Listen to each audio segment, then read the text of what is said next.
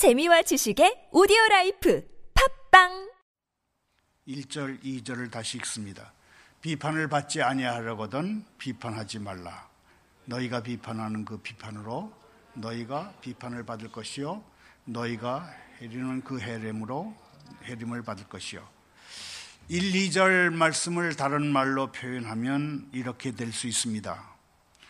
죄 용서 없는 곳에 비판이 있고 비판이 있는 곳에는 죄 용서가 없다. 형제를 용서하지 않는 사람은 하나님의 용서를 받지 못합니다. 그러므로 그리스도인은 형제의 잘못을 비판하지 말고 용서해야 합니다. 1절의 비판이라는 단어는 하나님의 마지막 때에 있을 심판과 거의 같은 뜻으로 쓰였다고 합니다. 미래에 있을 하나님의 최후 심판에서 살아나려면 지금 현세에서 형제를 비판하지 말아야 한다. 그런 뜻으로 쓰였다는 것입니다. 예나 지금이나 비판은 종교인들에게서 흔히 찾아볼 수 있는 현상입니다. 예수님의 12 제자 중 한 사람인 마태가 활동하던 시기에도 유대인 사회에서의 비판은 매우 흔한 현상이었다고 합니다. 오늘날에도 비판은 타락한 인간의 기능 중에서 가장 발달한 기능이라고 얘기할 수 있습니다. 한번 따라 하시겠습니다. 비판은 타락한 인간의 기능 중에서도 가장 발달한 기능이다. 비판은 타락한 인간의 기능 중에서도 가장 발달한 기능입니다. 인간은 누구나 자기의 허물은 보지 못하면서 남의 허물은 잘 보는 경향이 있습니다. 자기가 남에게 끼친 해는 생각하지 못하면서 자신이 남으로부터 받은 해는 잘 기억하는 법입니다. 가인은 자신의 잘못은 생각하지도 못한 채 아벨의 제사만 응답된 것을 가지고 시기했습니다. 헤롯은 자신이 동방박사들을 속이려 했던 일은 잊어버린 채 자신이 그들에게 속은 것만을 억울해했습니다. 2절에 우리가 남을 비판해서는 안 될 이유가 나옵니다. 너희의 비판하는 그 비판으로 너희가 비판을 받을 것이요. 형제를 용서해 주지 않고 심판하면 그 심판 때문에 우리도 마지막 날 하나님의 심판을 받을 것이라는 경고입니다. 야고보서 2장 13절에 이런 말씀이 나옵니다. 함께 읽습니다. 긍휼을 행하지 아니하는 자에게는 긍휼 없는 심판이 있으리라. 긍휼은 심판을 이기고 자랑하느니라. 긍휼을 행하지 않는 사람, 자비를 베풀지 않는 사람, 불쌍히 여겨서 도와주지 않는 사람에게는 긍휼 없는 심판이 있을 것이다. 자기도 자비로움을 베품받지 못할 것이다. 자기도 불쌍히 여겨서 도움을 받지 못할 것이다. 현대인의 성경 번역을 따르면 자비를 베풀지 않는 사람에게는 자비 없는 심판이 있을 것입니다. 새 번역에 따르면 심판은 자비를 베푸지 않는 사람에게는 무자비합니다. 공동 번역에 따르면 무자비한 사람은 무자비한 심판을 받습니다. 하나님은 우리가 사람의 잘못을 용서해 주면 우리 잘못을 용서해 주십니다. 앞서 12절, 14절, 15절에서 확인한 것처럼 우리가 사람의 잘못을 용서하지 않으면 앞에 6장 12절, 14절, 15절에서 지난주에 봤지요. 확인한 것처럼 우리가 사람의 잘못을 용서하지 않으면 하나님도 우리의 잘못을 용서하시지 않습니다. 그러면 비판을 직업으로 하는 사람들이 있는데 그들이 바로 언론기관 종사자들입니다. 기자, PD, 자유기고가 같은 사람들에게 비판 정신은 필수적입니다. 강자의 횡포 앞에 무릎 꿇을 수밖에 없는 약자를 보호하기 위해서 부정부패로 속절없이 넘어가는 사회의 경종을 울리기 위해서 환경오염으로 황폐화되는 지구의 멸망을 늦추기 위해서 소위 언론인들이 비판 기능을 발휘하는 것은 매우 중요합니다. 그러나 언론이 비판 기능을 발휘할 때 사실관계를 확인하지 않고 그렇다더라, 그렇게 됐으면 좋겠다라고 하는 인터넷상의 소문만 듣고서 퍼나르게 되면 엄청난 사회적 혼란과 국가적 위기를 조성하게 됩니다. 지금 우리는 언론의 무책임한 거짓 보도에 따른 엄청난 정치적, 사회적 혼란과 국가적 위기를 맞고 있습니다.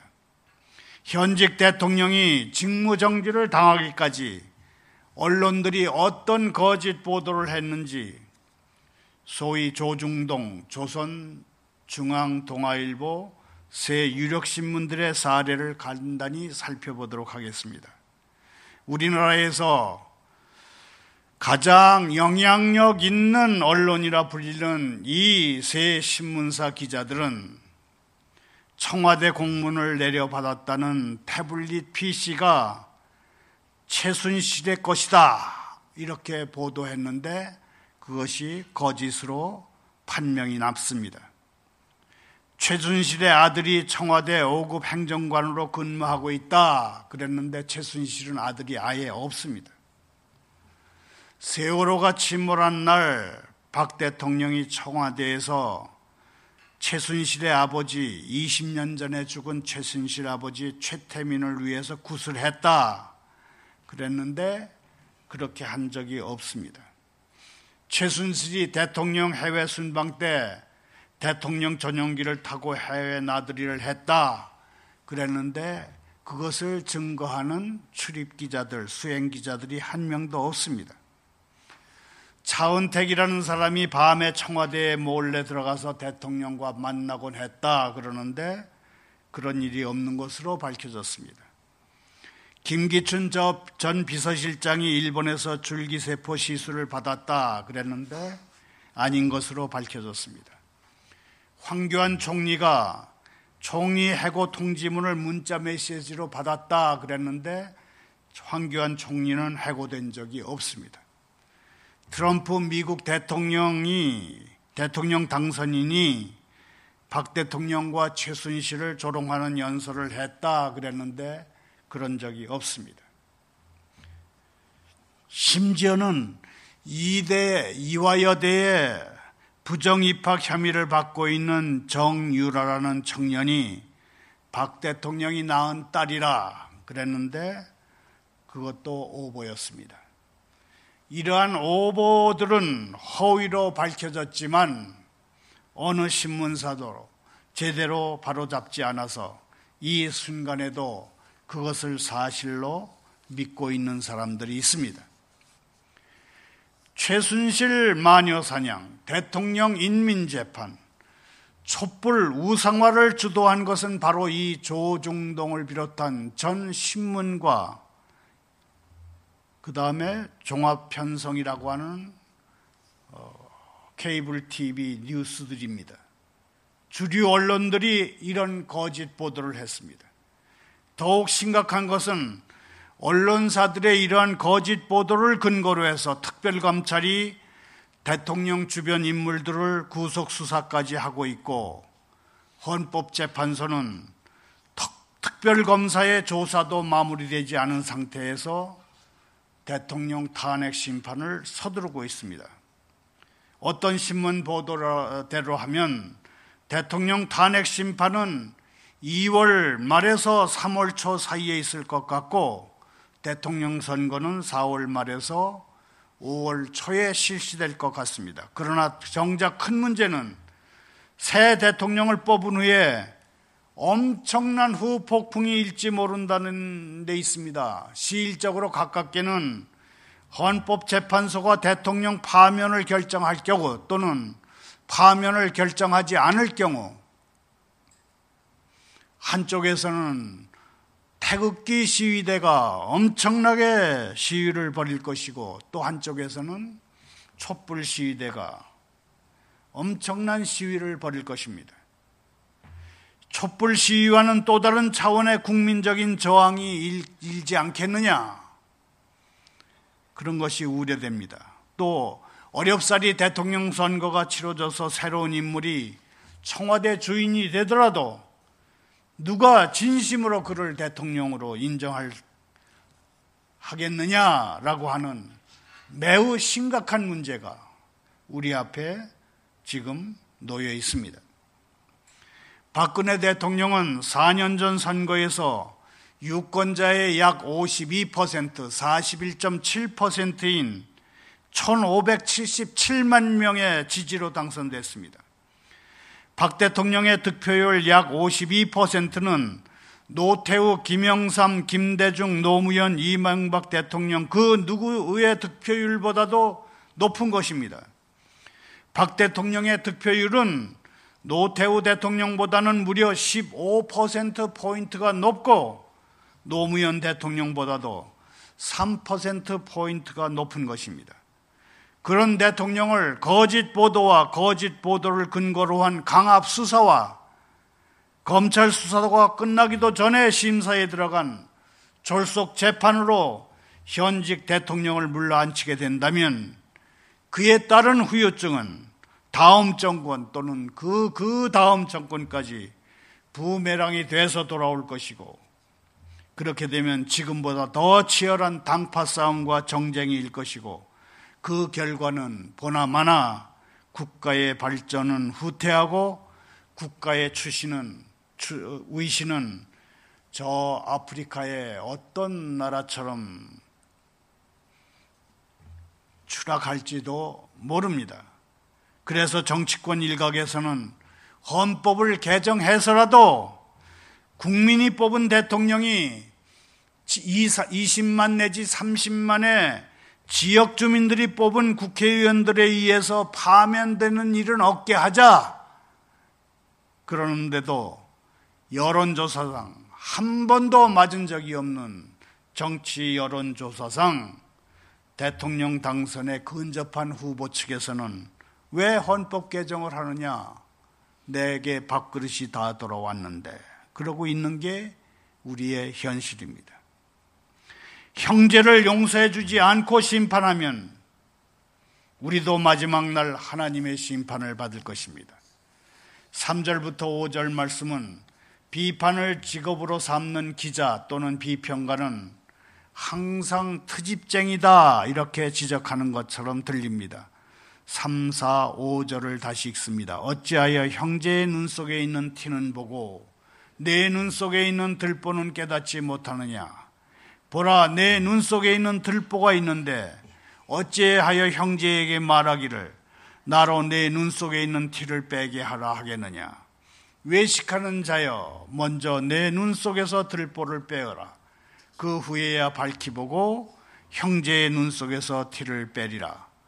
들보는 집을 지탱하는 큰 기둥이 두 개가 있으면 그것을 위에서 연결해주는 그 나무떼기를 들보라고 합니다. 여기서 들보는 인간의 원죄를 가리킨다고 합니다. 사람은 누구나 한 아름의 들보, 즉 원죄를 제 속에 가지고 있습니다. 제 속에 들보를 가지고 있는 사람이 다른 사람 속에 있는 티나 조그만 흠을 비난하는 것은, 그것이 바로 인간의 속성이라고 하는 것입니다.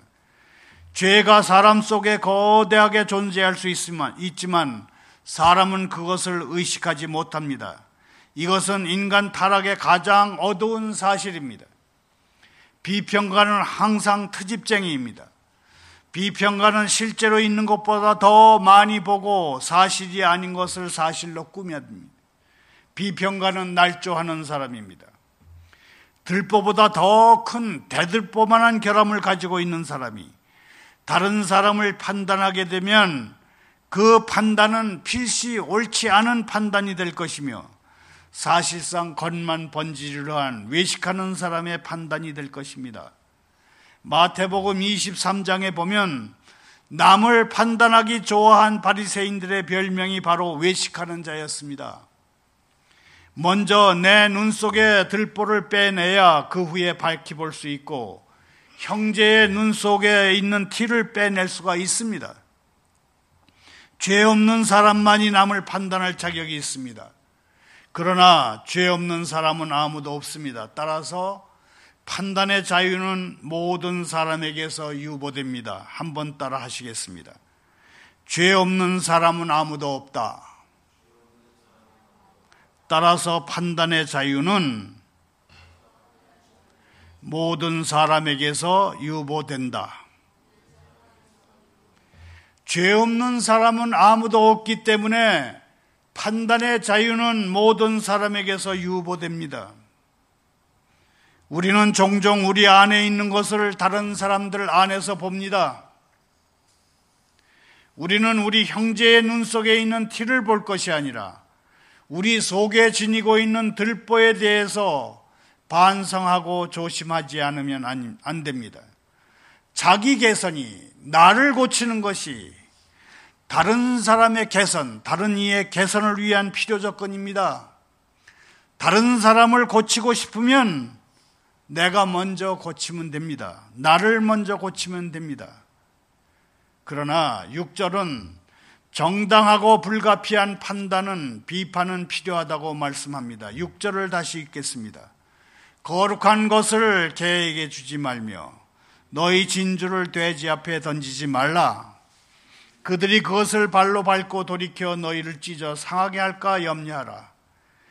무한정 비판을 금지할 수는 없습니다. 비판 금지에도 한계는 설정되어야 합니다.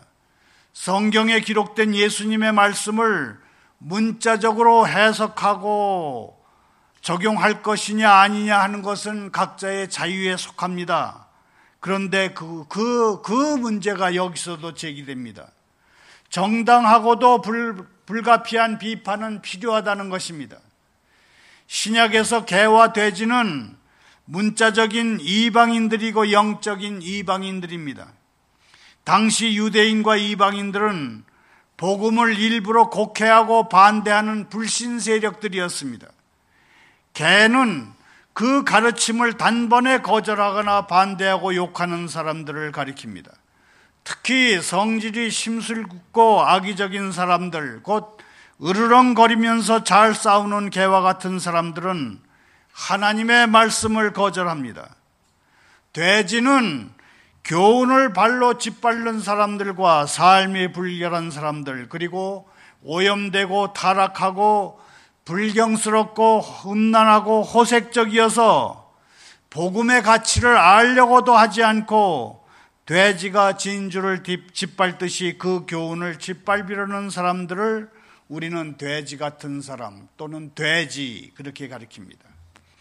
그리고 진주는 복음에 값진 것을 의미합니다. 진주를 던진다는 것은 제자들이 이 값진 것, 복음을 전하는 것을 사람들에게 소개하는 수고를 의미합니다.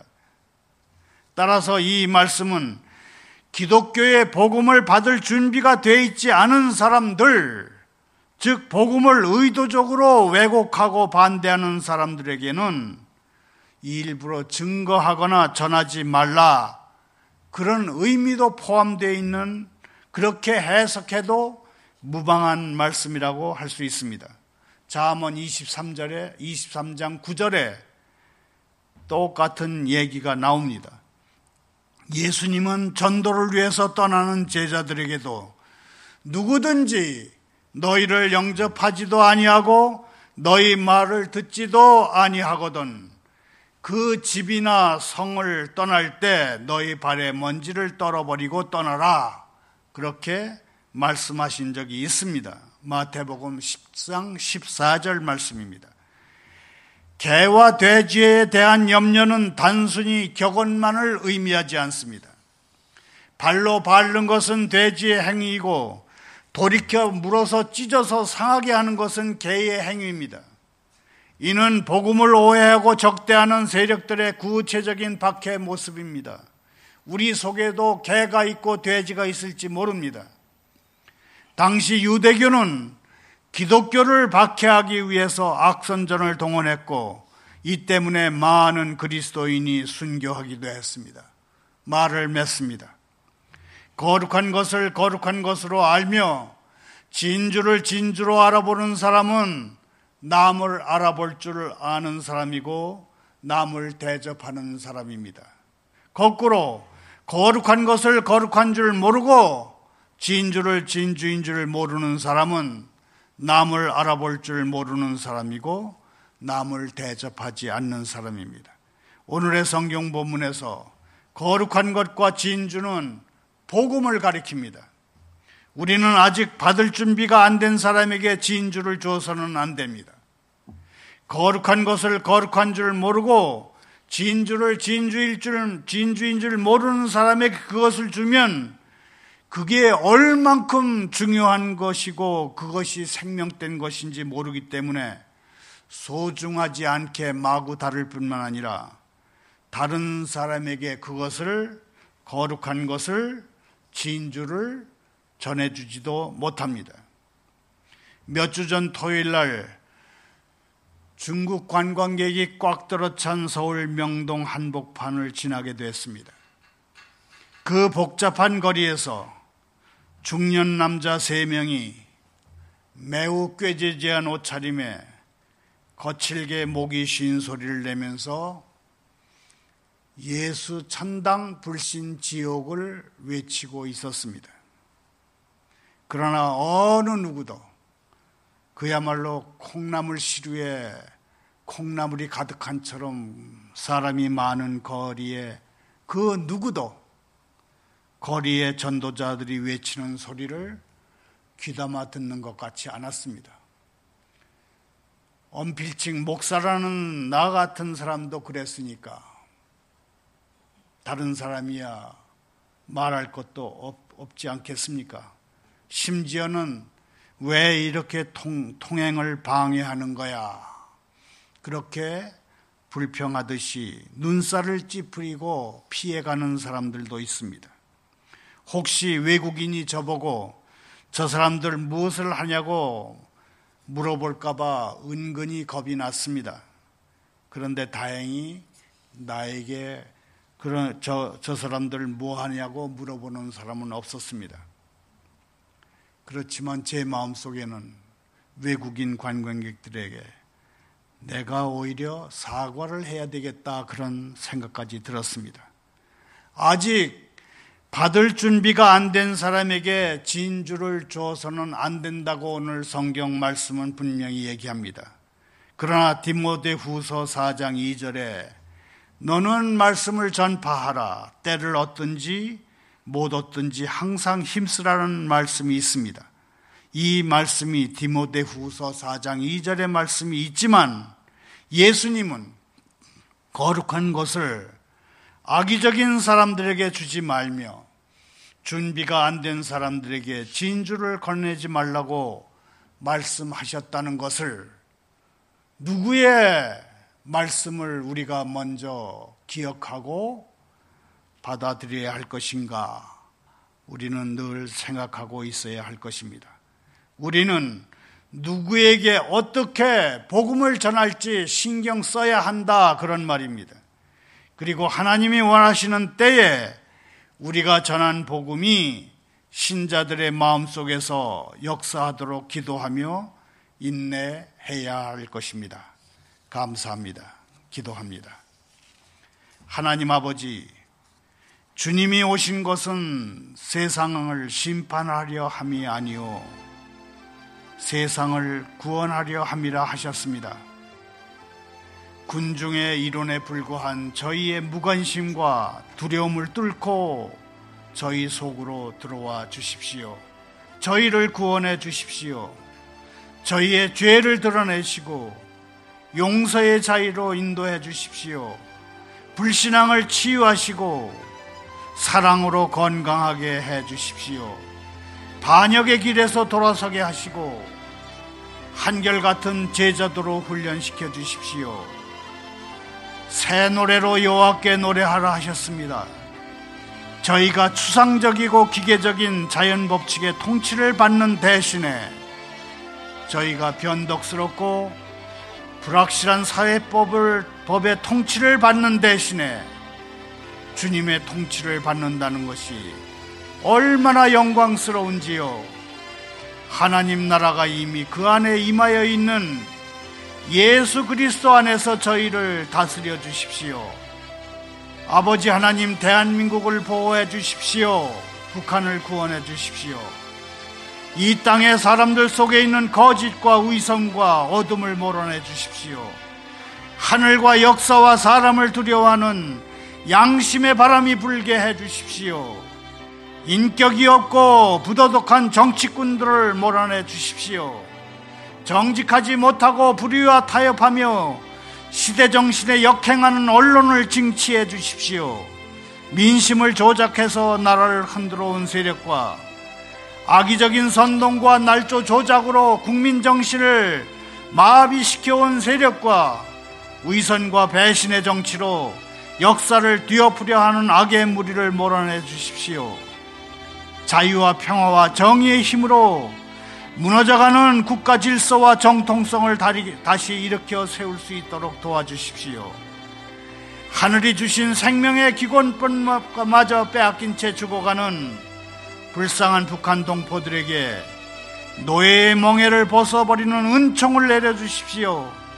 남과 북이 번영의 열매와 고난의 짐을 함께 지고 가는 아름다운 길을 열어주십시오. 누구에게도 굴하지 않는 당당한 민족으로서 세상의 모든 고질병과 중상모략과 불신과 배신과 반복을 청산하고 진실과 정의와 사랑과 평화를 울려맞는 희망의 새해가 되게 해 주십시오. 중국의 오만함과 미국의 고립주의와 일본의 뻔뻔함과 러시아의 모험주의에 맞서서 이 나라의 안녕과 번영을 이끌 지도자를 세워주십시오.